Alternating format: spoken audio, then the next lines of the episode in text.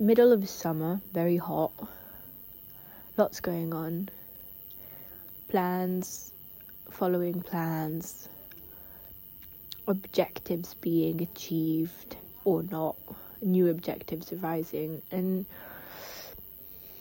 sort of muddily nice, active time to do things, not really that much time to realize that I'm doing them, and not even that much time to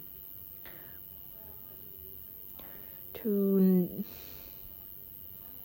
to think from far away about it all.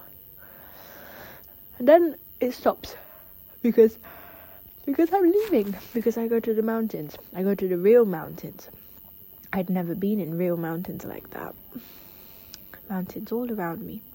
And from a there was a point uh, like a little spot up in the mountains where the mountains opened up and you could see the sea. That was nice. That was um, that made it a whole lot different, much more. I don't know, easy to orientate myself. The sea does that, and the water in general does that. It was really great, this place, and it was kilometers away from everything else, and in a way, it was a bit like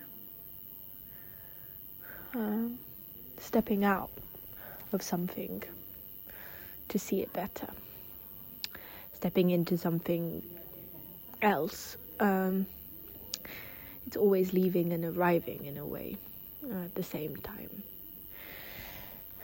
Being in a place is also not being in another one or being away from one um, is being close to another. Um, can't really get away from having both of those going on at the same time. From some perspective. Mm. And the thing is that from those two weeks away and coming back, um, away and back. You see what the the wording I'm using, as if there is one that is home, I guess. Um, and then disappointment because of the lake being dry, too dry to move, extremely dry, like one meter deep instead of three no, maybe it's not two meters shallow, but it, it's gone down. It's gone down at least a meter, and that's crazy. And that's that's the whole of Italy, maybe the whole of Europe, maybe the whole of the world. Everything is dry. The water's gone in different places, and not in the ones that we're used to seeing it. And disappointment, and disappointment about something I can't do anything about. Disappointment about a fact that is not evil, it just is. And dealing with disappointment and adapting.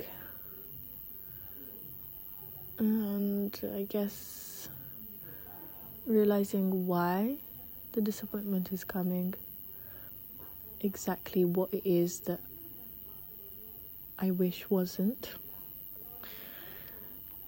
and that already does a big job. And then with that, it's clear, it's easier and clearer to know what it is that I'm looking for and where the pleasure lies. Maybe, maybe I'm there right now. Yeah, so that that's that's the month, and like a month ago until now. That's the deep heat summer